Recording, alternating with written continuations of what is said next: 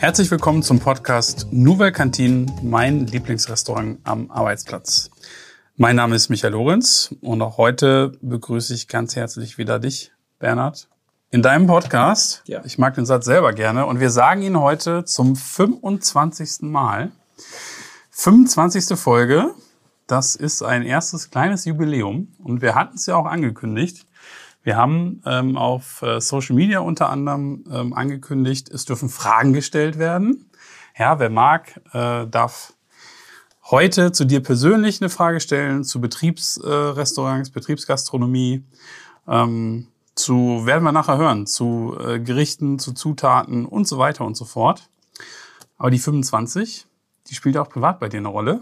Du hast ja dieses Jahr auch Silberhochzeit. Oh, sag bitte nicht Silberhochzeit, dann fühle ich mich immer so alt. Als meine Eltern Silberhochzeit hatten, habe ich gedacht, die wären alt. Ja. Also meine Frau und ich feiern das ja auch, aber wir lassen diesen Begriff Silberhochzeit äh, äh weg. Mhm. Äh, wir haben halt 25 Jahre Ehe, glückliche Jahre mhm. äh, mit allen Höhen und Tiefen und äh, mit tollen Kindern und ja, was so eine Ehe halt mit sich bringt. Ich weiß noch damals, als meine Frau äh, mich heiratete, ich glaube, die dachte, sie hätte einen Sechser im Lotto. Weißt du eigentlich wieso? Nee. Weil ich Koch bin.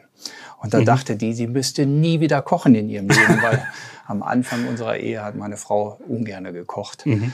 Und ähm, aber ich koche gar nicht zu Hause. Nee? Das hatte sie gar nicht so auf dem Schirm. Ich koche zu Hause, ähm, wenn wir Gäste haben mhm. oder ich grille ab und zu mal, aber ähm, ja. zu Hause kocht meine Frau tatsächlich. Das hat sie super gemacht, äh, gelernt, auch mit den Kindern und ähm, mhm. Ja, ich habe mal einmal zu Hause Frikadellen gekocht äh, und da haben meine Kinder dann zu mir gesagt, Papa, ich bin ja auch im Prüfungsausschuss und dann, Papa, du kriegst die Note 5 für deine Frikadellen. Bei Mama schmecken die viel besser. War das der Moment, wo du äh, gesagt hast, du machst Nein. nicht mehr zu Hause? Nein, es ist ja so, wenn du dich den ganzen Tag mit Lebensmitteln beschäftigst und den ganzen ja. Tag am Kochen bist, dann hast du ja auch im ersten Moment nicht unbedingt Lust, das dann abends auch noch zu machen. Ne? Okay, guck mal, das äh, ist doch schon die erste Erkenntnis in, in dieser Folge. Ich erinnere mich dran, dass wir in einer der ersten Folgen mal drüber gesprochen haben, ähm, dass, kind, dass die Kinder sich von dir auch bestimmte Gerichte wünschen. Also war das schon auch mal ein Thema, was ja. du dann kochst? Ich Aber guck mal. Schon mal also, Pfannkuchen zu Hause, mhm. wenn es schnell sein muss oder mach schon was zu Hause. Mhm. Es ist ja auch so, ich komme ja auch satt von der Arbeit. Das wissen ja auch viele nicht. Du hast halt die Lebensmittel die ganze Zeit vor dir und ähm, dann hast du halt abends nur Lust auf Butterbrot und mhm. ähm, oder mal ein Stück Käse und ein Wein. Und äh, die Familie muss ja am Tag anders verpflegt werden. Und meine Ko Frau kocht auch jeden Tag frisch für die Kinder, mhm. hat das gemacht, als sie aus der Schule immer kamen. Und das war sehr wertvoll für unsere Familie. Kannst sagen, wohnen ja auch nicht mehr alle zu Hause. Genau. Aber das ist ein anderes Thema. So, wir haben in Summe, ähm, haben wir gesagt, mehr als neun Fragen nehmen wir nicht mit rein oder beziehungsweise neun äh, Fragesteller. Äh, manche, inklusive mir, waren so dreist und haben zwei Fragen gestellt. Ja, an dieser Stelle möchte ich mich erst noch mal bei allen Hörer und Hörerinnen bedanken, mhm. weil ich hätte niemals gedacht, dass wir so viele Fragen kriegen. Mhm. Also, pff, mein lieber Herr Rhein, du weißt selber, wie schwer wir uns getan haben mit der Auswahl. Ja. Und ähm, ja, das äh, vielen Dank und ist ein weiteres Zeichen, also 25 ist ja Meilenstein und das ist wirklich ein Zeichen, dass der Podcast auch sehr gut angenommen wird. Vielen Dank an alle Hörer und Hörerinnen. Und wir können sagen, die 25. ist sicherlich nicht die letzte. Da wird das ein oder andere noch kommen, aber da gehst du ja auch im Laufe dieser Folge noch drauf ein. Ein paar Ausblicke, glaube ich, sind ja auch Teil dessen, wenn ich die Fragen noch richtig im Kopf habe. Was hältst du davon? Wollen wir einsteigen? Gerne. Ja? Komm, hören wir uns doch äh, die erste Frage direkt mal an. Ja, hallo Bernhard. Ich habe da noch eine Frage. Was nimmt sich ein deutscher Spitzenküchenchef, wie du es bist, aus einem Urlaub in der Schweiz mit zurück nach Hause? Hallo Praxedes. Herzlichen Dank erstmal für deine Frage. Aber als erstes muss ich ja eine kleine Anekdote erzählen. Was die Hörer und Hörerinnen ja nicht wissen, ist, dass wir beide kennen uns ja nicht aus der Schweiz, sondern mhm. ich bin der Meinung, dass wir beide uns das erste Mal in der Karibik getroffen haben. Ähm, da bist du nämlich damals aufs Schiff eingestiegen. Relativ kurz, aber das ist eine andere, andere Thematik. Ja, ich selber habe ja in Basel gearbeitet und in St. Moritz, ähm, ganz Anfang schon meiner Karriere. Ähm, was ich habe ich da mitgenommen? Also was mir damals schon aufgefallen ist, ist natürlich, dass es überall in der Gastronomie dort sehr traditionell gekocht wurde. Es sind immer auch dort schon die Produkte aus der Region genommen worden. Wir wissen alle, die Schweizer nehmen nur ihr eigenes Fleisch. Der Käse in der Schweiz wird nur mit den Kühen äh, aus der Schweiz gemacht. Und das ist halt diese hohe regionale Verbundenheit, die, die ist einfach, die war damals schon da und ich habe, wann habe ich denn in der Schweiz gearbeitet? Ich weiß nicht, 1984 oder so und da war das schon. Also es war außergewöhnlich, äh, wie, wie regional bezogen dort die Schweizer sind, wie viel Geld sie auch für gutes Essen ausgegeben haben. Das muss man auch äh, sagen, also äh, muss man wirklich sagen. Und ähm, jetzt nochmal, was ich wirklich mitgenommen habe, war natürlich, und du wirst dich dran erinnern, als ich dich das letzte Mal besucht habe, da hattest du mich ja gefragt, was ich mir wünsche. Und äh, da habe ich mir ja das Kalbs, Züricher Kalbsgeschnitzeltes mit Rösti gewünscht. Und ja, und ich mag halt dieses traditionelle Kochverfahren. Und äh, dein Mann äh, Guido hat ja noch mitgekocht und wir haben das zusammen gekocht. Und das war für mich irgendwie so ein Highlight. Das nehme ich auf mein Leben lang mit, äh, das Züricher Kalbsgeschnetzeltes und die hohe, der hohe Bezug zu den regionalen Produkten.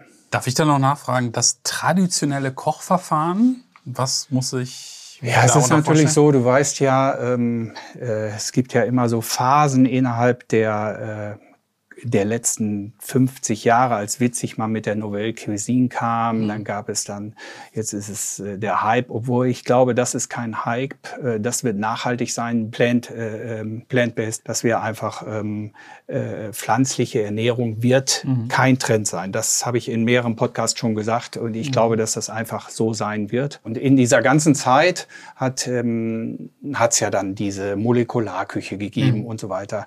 Und es ist ja immer dieser, dieser Grundstock ist eben traditionelles Kochen. Und wir haben äh, zum Beispiel hier so ein Kartoffelbrot, was wir unseren Gästen gerne ähm, mhm. äh, geben.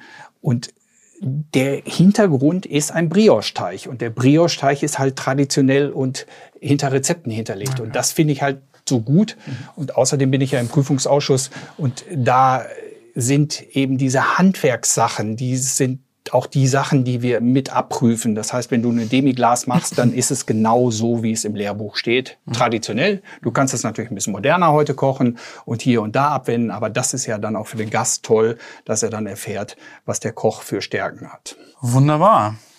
Du, dann glaube ich, freut sich jemand äh, auf jeden Fall über diese persönliche Antwort. Ich finde es auch total cool, dass du äh, sie jetzt direkt ansprichst. Hören wir doch mal in Frage 2 rein. Ich bin genauso gespannt. Lieber Bernhard, die Frage lasse ich dir gerne zukommen. Mich würde mal interessieren, welche großen Ereignisse in den letzten 25 Jahren dein Leben entscheidend verändert haben und in welcher Weise. Danke für die Antwort. Mach's gut. Ciao. Ja, hallo Jürgen. Ja, du kann ich einfach so sagen. Du bist sicherlich auch ein Meilenstein. Ich erinnere mich noch gut, als wir uns Anfang der 90er Jahre kennengelernt haben und ich immer zu dir aufgeguckt habe, weil du damals schon verstanden hast, ähm, ein Team zu führen, ein Leader zu sein und die Mitarbeiter zu begeistern und ähm, ja irgendwie die Personalansprache von dir war schon eine ganz andere. Wir haben das ja auch bei Bobby Breuer im Podcast gehört, dass es früher in der Küche richtig hart herging. Und in meiner Lehrzeit war das sicherlich auch so. Und wenn man dann in der Berufsschule gesessen hat und gehört hat, was da in anderen Betrieben abgegangen ist, da war ich dann immer noch froh, dass es bei uns ganz toll war. Und es hat ja einen kompletten Wandel gegeben innerhalb der Führung. Und wenn ich jetzt überlege, dass du, Jürgen, das schon in den 90er Jahren gemacht hast, dann pff, Wahnsinn. Ein weiterer Meilenstein ist sicherlich auch dann meine Selbstständigkeit gewesen. Äh, ja, und der Mut, die Begeisterungsfähigkeit einfach für meinen Beruf. Natürlich habe ich auch hohen Höhen und Tiefen gehabt, aber ja, ich äh, sehe das ja immer so, dass ich ähm, nicht so, so einzelne Meilensteine habe ich natürlich auch gehabt, wie die Selbstständigkeit, wie dein Kennenlernen, wie Gründung des Caterings, wie Gründung der Betriebsgastronomie. Buch, ähm, Podcast, das gehört natürlich alles dazu. Aber im Grunde ähm, ähm, finde ich irgendwie, ist es so, ähm, ich bin halt äh, kein Sprinter, sondern ich bin ein Marathonläufer. Das heißt, du musst halt immer dabei bleiben, du musst dich immer weiterentwickeln.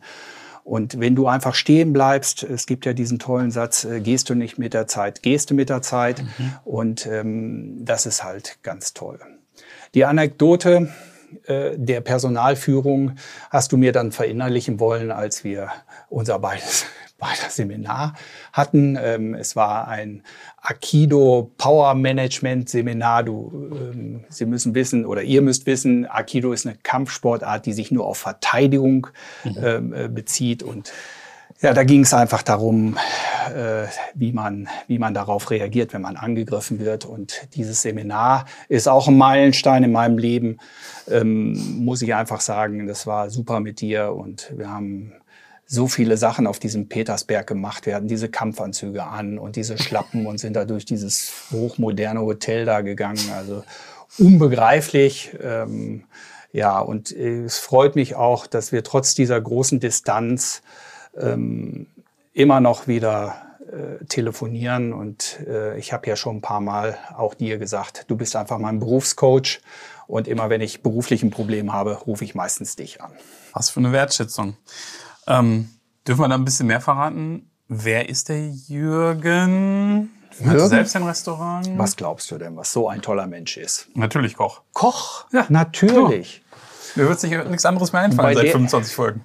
Bei der Karriere ist es halt so typisch. Er ist dann ähm, Hoteldirektor ähm, mhm. geworden ähm, war auch in, in Amerika, in den Kanada, hat er, glaube ich, mal ein 1200 oder 1500 Betten Hotel mhm. geleitet mhm. und war dann hier in Bielefeld und hatte das Mövenpick in Bielefeld geleitet und mhm. da haben wir uns kennengelernt. Das war sicherlich in seiner ganzen Laufbahn, wie er mir schon oft gesagt hat, eine der schwierigsten Stellen, weil das Mövenpick äh, angrenzend hier an der Stadthalle mhm. einen schweren Stand hatte, zu viele Eigentümer. Du weißt ja, viele Köche verderben den Brei. Und ähm, da haben wir uns einfach kennengelernt und irgendwann, ich weiß es gar nicht, wann es war, da ist er dann nach Stuttgart gegangen, dann ist er da, hat er da ein Riesenhotel aufgemacht, dann war er plötzlich zuständig für noch mehr Hotels und noch mhm. mehr Mövenpicks und ja, das ist eben das, was ich sage. Der Marathonläufer ist er auch per Excellence, mhm. ähm, Deutschlandchef von allen Mövenpick-Hotels und ähm, du wirst halt äh, ähm, ja, es ist, das Leben ist Veränderung und das ist ein ständiger Wandel. Und wenn du dem nicht mitgehst, dann ist weg. Ne? Wenn du immer nur mhm. äh, äh Züricher Kalbsgeschnetzeltes noch kochen würdest und nicht mal auf die Idee gekommen wärst, anstatt Champignons, Pfifferlinge zu nehmen, ja, dann hilft dir auch das traditionelle Kochverfahren irgendwann überhaupt nicht mehr. genau. Ja, das mit den Kampfanzügen würde ich gerne zu einem späteren Zeitpunkt nochmal aufnehmen und fragen, ob es auch Bilder dazu gibt. Ich habe die Schlappen noch. Mir fällt an, ich habe in meinem Kleiderschrank zu Hause, hat glaube ich jeder so eine Ecke, da sind noch ein paar T-Shirts vom Schiff, da ist noch Barbados drauf und äh, äh, aus Honolulu habe ich da ein bisschen was drauf. So, noch so T-Shirts, in die ich mich halt total verknallt habe und ja. unter anderem auch diese Schlappen habe ich da glaube ich noch. Ja, Mensch. Das ist irgendwie 30 Jahre her. Was hältst du davon, äh, wenn wir sagen, wenn es die 50. Folge auch noch gibt bei diesem Podcast, dann machen wir irgendwas mit diesen Schlappen? Die, die wird es geben, mit Sicherheit. Ja. Aber es macht mir sehr viel Spaß. Ähm, das muss man einfach so sehen. Und ähm, ja. bei der hohen Resonanz ähm, ist es einfach klasse. Ja. Spaß äh, macht es mir auch auf jeden Fall. Ich wollte noch ergänzen, ähm, ich finde, in dieses Thema passt so gut rein. Ne? Du hast von äh, von Mut gesprochen, äh, von, von äh, neuen Schritten und so gesprochen. Ich weiß noch, wie Christian Tönnes, Vorstandsvorsitzender von DMG, in äh, einer der ersten Folgen bei uns auch gesagt hat, ähm, wie ähm, cool er das findet, dass du jetzt auch einen Podcast machst. Ne? So dieses, ja, der macht jetzt Betriebsrestaurants und äh, ja, der hat seinen Schlichtehof, aber das ist einer der allerersten und vielleicht traut man es ihm gar nicht zu, aber der hat einen Podcast. Ne? Ja. Auch das.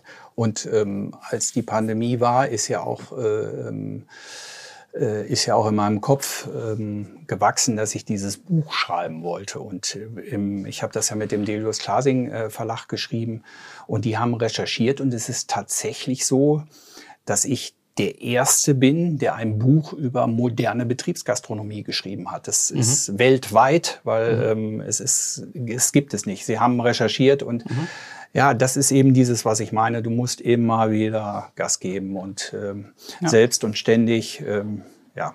Ja, am Ball bleiben, sich weiterentwickeln. Genau deswegen hatte ich das Beispiel auch nochmal gebracht. Gut, dann hören wir doch mal in die dritte Frage. Ja, guten Abend, Herr Kampmann. Viele Grüße aus dem Taunus. Katja Ostus hier.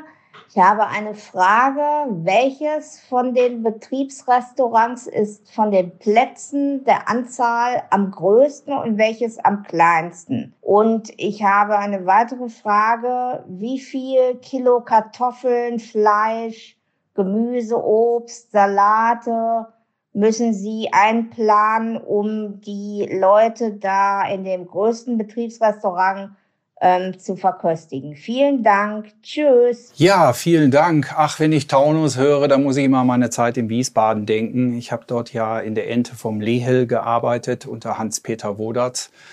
Und ähm, so, wenn man dann in der Retroperspektive ist, dann sagt man sicherlich kochtechnisch äh, hat mich das schon am meisten geprägt. Also das muss man wirklich so sagen. Es waren Michelin-Sterne da auch, die wir gekocht haben und ähm, das Team und jeden Tag eine neue Karte und wir haben jeden Tag zwölf bis 14 Stunden oder auch 16 gearbeitet. Also es war ja eine sehr, sehr, sehr schöne Zeit und ich war dort Chef Pourcennier. Man muss wissen, in der Küche hat man ja verschiedene Bereiche.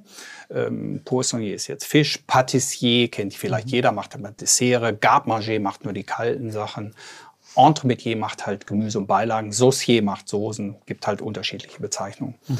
Und Poissonnier in so einem äh, tollen Restaurant mit Michelin-Sterne, das ist natürlich was Besonderes. Und ich war sehr jung und ähm, Taunus, tolle Gegend. Jetzt die Antwort. Das kleinste macht 30, das größte macht 800 pro Tag. Es ist vollkommen individuell auf jeden Standort, auf jede Firma. Du weißt, ich rede immer gerne von der DNA eines Betriebes. Mhm. Und das ist auch unsere Stärke. Wir nehmen die DNA des Betriebes auf. Wir haben keinen einheitlichen Speiseplan. Wir haben keine, äh, das Einzige ist ja natürlich, was wir tatsächlich immer haben. Du wirst es kaum wissen, aber es ist Mittwochs. Da haben wir immer diesen Schneepotag. Schön, dass du das. Ich habe mich gefragt, wie schaffen wir es heute eigentlich? Ja. Danke. Das ist das Einzige, was wirklich einheitlich überall Mittwochs Schneepotag. Schnitzel Pommes, äh, rot-weiß. Gibt's viele Anekdoten in dem Podcast von oder?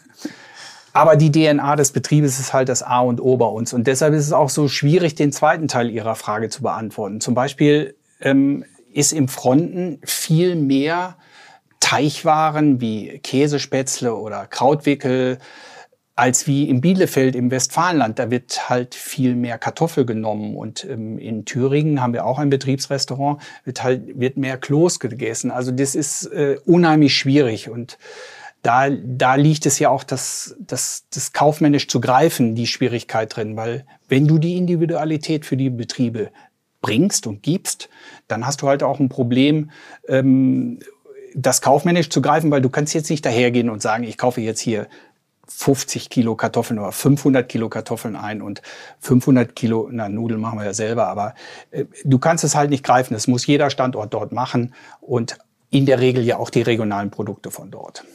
Ist die Ente vom Lehl eigentlich noch aktiv? Ja, die sind da immer noch aktiv. Ich habe jetzt eine Mitarbeiterin, nee, Mitarbeiterin ist sie gar nicht, Angela. Hallo Angela, du hörst den Podcast auch, das weiß ich. Ähm, Angela hat mir, wann war ich in der Ente? Ich glaube 84 oder 86, irgendwie um den Dreh.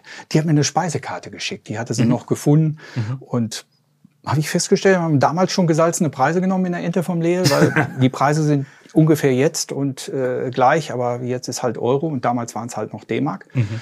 Ähm, ja, tolle Leute kennengelernt, Weinmenschen, Franz Keller, alles, mit denen ich zusammengearbeitet habe. Es ist schon auch so kochtechnisch das, was ich so mir mitgenommen habe. Herr Wodatz macht's nicht mehr. Mhm. Äh, es ist, glaube ich, jetzt, war damals schon unter dem Management vom Nassauer Hof, aber es ist irgendwie so ein bisschen, ähm, damals war es noch separater, ich glaube, heute ist es zusammengeschlossen. Mhm. Du weißt ja, ich stehe gerne am Herd, ich komme kaum raus. Ich kann es dir im Moment nicht sagen. Ja, na, vielleicht schaffen wir es dann mit dem Podcast ja auch nochmal hin. So, Frage 4. Hören wir doch mal weiter. Lieber Bernhard, wie schaffst du es bei diesem stressigen Beruf, dein Familienleben unter einen Hut zu bringen? Ja, Hansi, danke für deine Frage. Ah, auf die habe ich mich echt gefreut, weil ich kann die gar nicht beantworten, nur mit einem Satz. Ich bin das nicht, das ist meine Frau. Also ich habe damit nichts zu tun, das macht meine Frau. Also wenn ich meine Frau nicht hätte, hätte ich kein Familienleben, hätte ich nicht so tolle Kinder.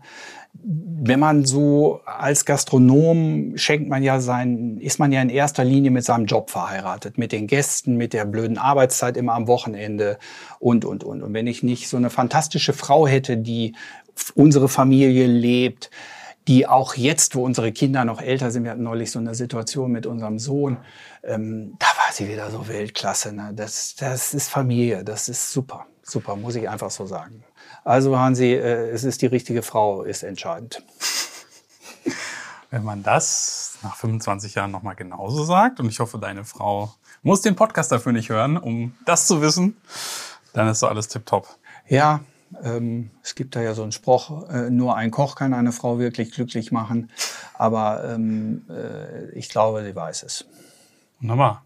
Dann sind wir schon bei Frage 5. Hallo Herr Kampmann, hier zu meiner Frage. Welche Erfahrungen haben Sie gemacht, deutschlandweit Betriebsrestaurants zu eröffnen, wo in verschiedenen Regionen andere Esskulturen herrschen? Und wie arbeiten Sie dort mit dem Team zusammen? Ja, dass die Frage aus Fronten kommt, war klar. Hallo, Herr Bernhard. Freue ich mich, danke.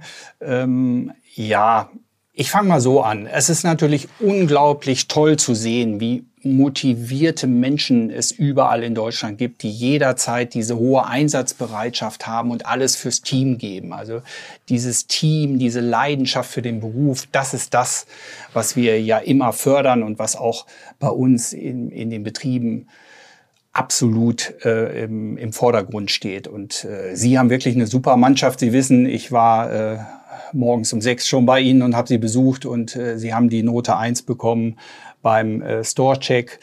Und ähm, Sie haben wirklich auch eine Mannschaft, die in sich motiviert ist. Und das macht einfach schön, das zu sehen, wie sie Menschen entwickeln, wie sie Köche besser machen.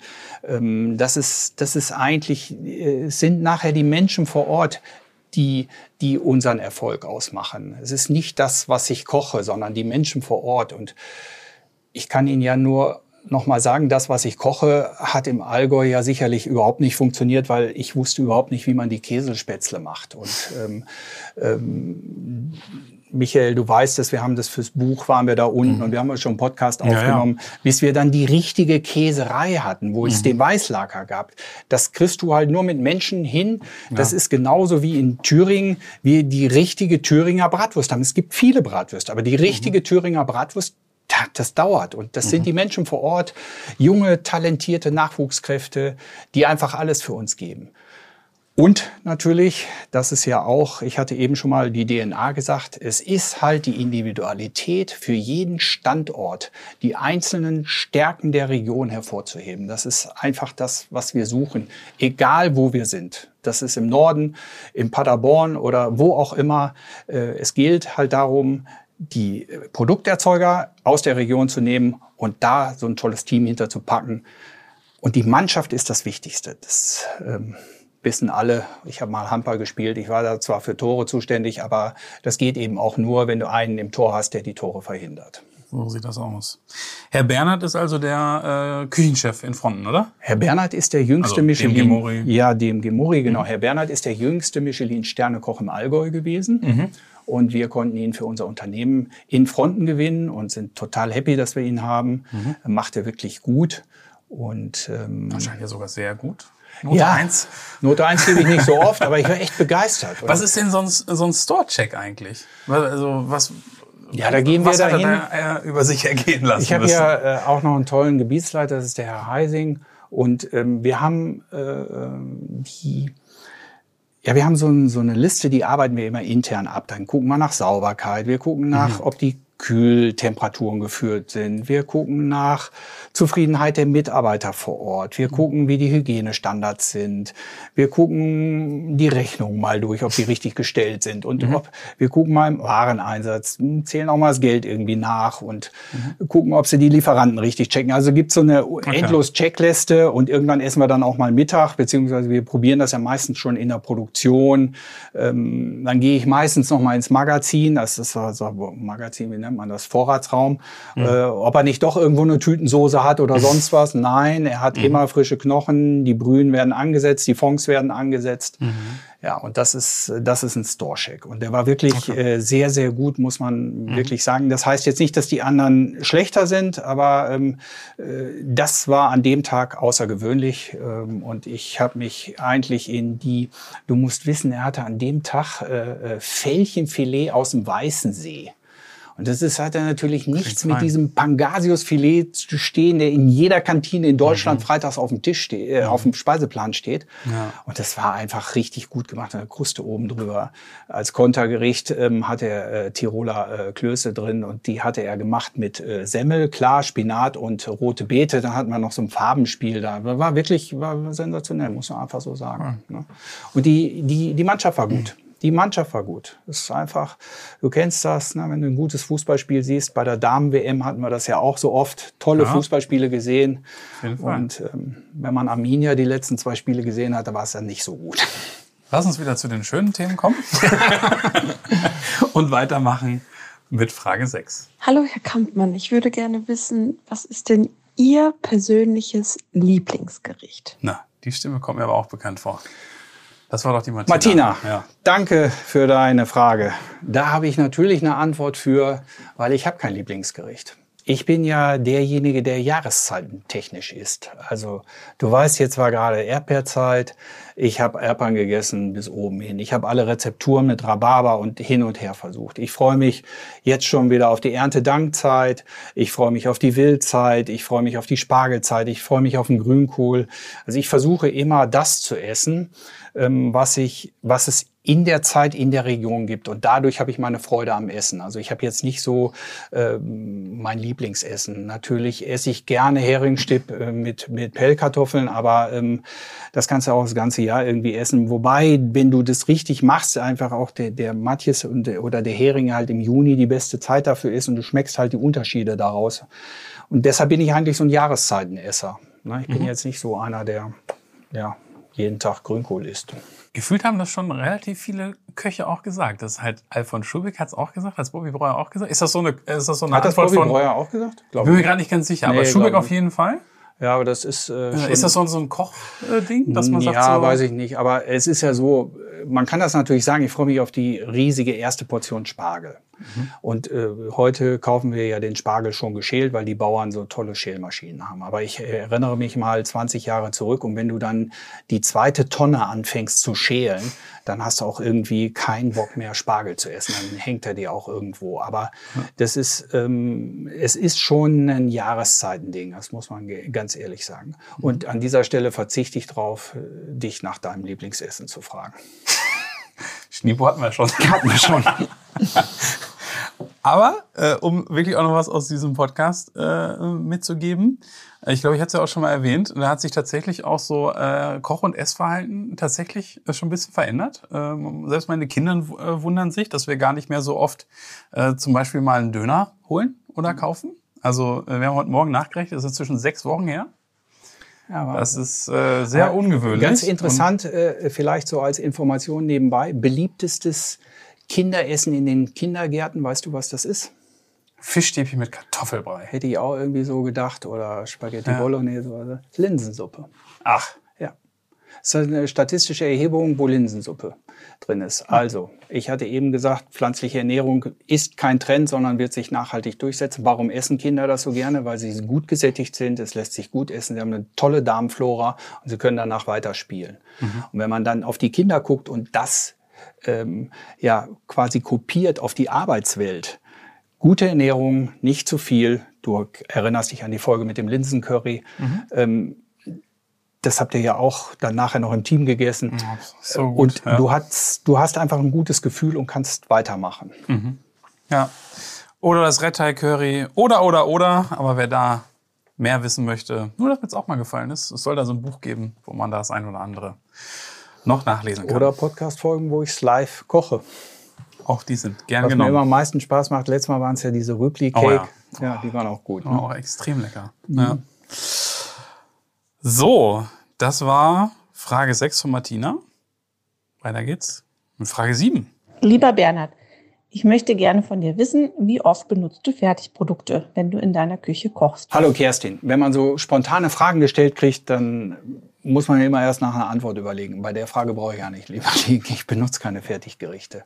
Weder zu Hause, wenn wir zu Hause kochen, weil ich hatte ja eben schon mal gesagt, macht meine Frau immer und ähm, macht es auch alles per Hand und wir versuchen eben ähm, so wenig wie möglich zu nehmen. Und bei diesen Fertiggerichten muss man halt immer unterscheiden. Also wo ich halt überhaupt nicht drauf stehe, ist, wenn man gefüllte Paprika zum Beispiel macht und wenn man die dann TK, heißt ja tiefkühl, das weißt du ja, und wenn man die dann kauft und irgendwie eine Tüten Tomatensoße kocht und dann da drüber setzt. Bei uns ist das Gericht halt eine frisch angesetzte Tomatensoße. Wir kaufen frische Paprika, würzen die von innen, machen unser Hackfleisch selber, formen das, füllen das rein und schmoren es dann. Und ähm, das geht einfach gar nicht bei mir. Mhm. Convigne heißt ja auch ein Stück weit, dass wir uns dann schon Teile mit dazu kaufen. Das heißt, wir kaufen nicht mehr unbedingt ganze Fische, sondern wir kaufen Fischfilets. Wir kaufen Salat teilweise schon geputzt. Wir kaufen Gemüse, was unser Lieferant uns schon fertig frisch geschnitten hat. Das ist auch eine Art von Convigne, aber es ist niemals Fertiggericht. Ich hatte neulich, wo waren wir denn da? Ich weiß es gar nicht. Privat war ich da unterwegs. Da hat einer diesen Curry King gemacht. Kennst du den oh, in der Mikrowelle? Ja, war Gott, auch oh brutal. War auch brutal. Aber das ist aber wirklich. Ja, ich koche nicht mit damit, aber wenn du dann irgendwie Hunger hast, dann isst du dann das auch. Ich bin ja für einige Sachen zu haben, aber dieses Curry King ist wirklich. Ja, das ging gar nicht. Nee. Aber gut, jetzt müssen wir aufpassen, was wir in diesem Podcast alles noch sagen. Frage 8. Hallo, meine Frage ist, was ist denn dein liebstes Gewürz in der Küche und für welches Gericht verwendest du es am häufigsten? Ach, Vanessa. Schade, dass du nicht bei Alfons Schubeck da war. Und ich hoffe, er hört es. Es ist nicht die Bratkartoffelmischung. ja, Auch du weißt ja, Ja, das war ja ja. irgendwie so sein Ding. Ja. Ich, mein Lieblingsgericht, äh, mein Lieblingsgewürz ist tatsächlich Muskat. Also ich liebe frisch, Muska, frischen Muskat. Und wir reiben den immer frisch, also überall, wo wir sind, mit so einer Mikroplanreibe reiben wir frischen Muskat. Und überwiegend mache ich das natürlich bei Teig, ähm, Teigware mit dran. Das heißt, wir machen unsere Nudeln selber, ein bisschen Butter, ein bisschen, ein bisschen Butter und ähm, ein bisschen frischen Muskat darunter. Ja, und das passt einfach irgendwie gut ne? bei Gnocchi. Also ich mag Muskat, ist so mein persönliches äh, Lieblingsgewürz. Ich mache das auch gerne in der, in der Rinderkraftbrühe. Ja, das ist so mein Gewürz. Na, guck. Scha scharfe Gewürze habe ich eigentlich nicht so gerne. Ähm, ich persönlich, bei den Gewürzen muss man immer ein bisschen aufpassen. Gewürze können ein Gericht ergänzen, aber ich suche ja bei einem äh, Gericht immer erstmal den Ursprung des Produktes, den Geschmack des Ursprungsproduktes. Und du kannst es ein bisschen verfeinern mit Rosmarin oder mit, mit Kräutern oder mit irgendwelchen Thymian oder Sauerampfer oder was auch immer, äh, kannst du ja Gerichte unterstützen. Aber ich finde schon, dass das äh, Gewürz immer erst in einem zweiten Step sein sollte. Und Salz wenig wie möglich. Ähm, wir hatten ja jetzt die Pandemie, vielleicht auch ganz interessant. Ähm, da wurde es uns ja verboten, irgendwas auf die Tische zu stellen. Da, weil man damals ja nicht wusste, dass wenn man das anpasst, fast so ein Salzstreuer zum Beispiel, dass sich damit eventuell Corona überträgt. Und äh, wir haben jetzt alle Salzstreuer verbannt, ähm, weil die, wenn man ernährungspsychologisch das sieht, äh, übersalzen wir viel zu viel. Also Salz ist ja ein Gewürz, was ganz viele Menschen viel zu viel essen. Ne? Das ist genauso wie wir diesen weißen Zucker vermeiden. Ja. Cool. Mensch, das mit dem Muskat wusste ich auch noch nicht. Unsere kleine Tochter möchte das immer gerne in ihren Kartoffelbrei haben. Gut. Gute Idee. Last but not least, da hat noch jemand auch eine Frage gestellt. Ach nee, komm. Oder auch zwei. Nee, komm. Aber Ja. du musst sie auch so stellen, dass ich sie antworten kann. Also das ist jetzt hier Überraschung. Das, Dass du auch noch eine Frage stellst, damit hatte ich jetzt nicht gerechnet. ja. Dabei habe ich dir schon die eine oder andere Frage gestellt in letzter Zeit. Aber zwei so. mussten noch sein. Ach, zwei auch noch? Zwei, ja, du. Okay, ja. Ja. Dann bin ich mal gespannt. Hallo Bernhard, ähm, auch ich als dein Moderator in deinem Podcast ähm, habe noch zwei Fragen an dich. Niemand hat dir wahrscheinlich äh, in deinem Podcast so viele Fragen gestellt wie ich und trotzdem zwei Sachen wollte ich schon immer mal wissen äh, von dir. Das eine ist, ähm, welches waren so die ganz besonderen Momente in den bisherigen 24 Podcast-Folgen für dich? Und die zweite Frage ist, hast du ähm, bestimmte Routinen, beziehungsweise, um es auf die Spitze zu treiben, die Frage, bist du abergläubisch? Ich bin gespannt auf deine Antworten und freue mich aufs Gespräch. Ja, Michael, alle Folgen. Nein, Quatsch. Was ist hängen geblieben? Ähm, ja. Wenn man dann 25 ist ja auch schon eine Menge, ja. wenn man sie dann mal so hört. Und ähm, ich gucke es mir ja auch immer mal wieder an und ähm, kriege ja immer wieder diese Auswertung von dir, wie viele Hörer wir dann auch haben. Und das ist ja mhm. auch toll zu sehen, ähm, dass sich nicht nur die Hörerzahl steigt, während, äh, während wir die neu veröffentlichen, sondern die Hörerzahl steigt ja auch schon für bestehende Podcasts. Also mhm. das ist wirklich ähm, toll. Was bleibt hängen? Ähm, Folge 0 bleibt hängen. Äh, das war, ich habe es neulich mal wieder gehört, das war sicherlich die schlechteste Folge. Die würde ich heute ganz anders sprechen man, man muss das ja üben, dieses ja. Sprechen und. Das ist eine Entwicklung. Ja, ich, der Marathonläufer, da sind wir wieder. Ja. Highlights war München. Auf jeden Fall. Mit ne? Alfons. Alfons Schubeck, oder? Bobby war auch super in München. Ja. Ähm, Düsseldorf ist auch ein Highlight haben, gewesen, aber. Ja, haben wir noch gar nicht, ne? Haben wir noch nicht veröffentlicht, nee. oder? Nee, aber wir haben schon. Was. Da kommt noch was. Da kommt noch was. Ja. Das war auch richtig cool, der sechste. Etage oder wo wir waren. Ja. Das war auch cool, Überraschung. Direkt in der Innenstadt ähm, in Düsseldorf, ja, schön. Ja, und ganz ehrlich, ähm, heute finde ich auch unheimlich gut. Also ich finde es unheimlich gut, weil ähm, ja, es ist einfach was von mir, ja. ähm, wobei ich mich hier nicht unbedingt immer in den Vordergrund stellen will, weil wenn ich nicht meine Mitmenschen um mich herum hätte, ähm, beruflich, die dieses Unternehmen so tragen und so, so nach vorne bringen. Also es ist ja wahnsinnig, äh, was wir an Anfragen kriegen für Betriebsrestaurants und mhm. es ist, es sind, es ist wirklich das Team. Das muss man einfach so sagen. Und ich bin an so einem Punkt angekommen, wo ich sage, ich muss nicht unbedingt wachsen auf Däubel komm raus, sondern lieber gute Menschen, gute Betriebe, also gut, es gibt keine schlechten Menschen, aber ein, ein Menschen, die verstehen, die die Philosophie des Kochens, die das Handwerk verstehen. Also das ist mir viel lieber, als wie wenn ich jetzt noch drei oder vier andere Betriebsrestaurants machen würde. Die würde ich jederzeit kriegen, aber wir wollen ja auch Betriebsrestaurants machen und keine Kantinen. Das ist so für mich. Routinen. Mhm. Routinen ist ein äh, Thema in meiner Arbeitswelt, was ich sehr liebe. Also Routine, ich habe sehr, äh, ich persönlich habe selber Routinen, die ich ähm, jeden Morgen mache. Ähm, jetzt mal eine Anekdote aus hm. dem ähm, Gastverhältnis innerhalb meines Restaurants. Wir geben den, den Service-Mitarbeitern einen Zehn-Punkte-Plan, wie sie einen Gast empfangen zu haben. Okay. Also wir versuchen schon so Routinen und Standards einzusetzen. Mhm. Das ist auch beim Kochen, wenn man Soßen ansetzt, man versucht es immer so, so sich vorzubereiten und dann so abzuarbeiten. Also es mhm. gehört schon eine gewisse Art an Routine dazu weil der Stress kommt dann, wenn die Routine nicht mehr so normal läuft. Mhm. Ne? Ja, und Aberglaube, ich weiß gar nicht, wie du darauf gekommen bist, aber ich bin tatsächlich ein bisschen abergläubisch.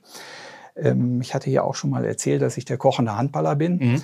Und ich bin immer mit dem linken Fuß aufs Feld gegangen. Ja. Immer mit dem linken Fuß. Das und? war mein Absprungfuß. Mhm. Ähm, und tatsächlich habe ich meine Schrittfolge so geändert. Tatsächlich habe ich meine Schrittfolge so geändert, dass ich ähm, kurz vor der Linie, bevor ich dann das Feld betreten habe, immer mit dem linken Bein zuerst auf das Feld gegangen bin. Mhm. Und dann stellt man sich beim Handball am Mittelkreis ähm, äh, auf, die beiden Mannschaften, und ich war immer der Vorletzte. Mhm.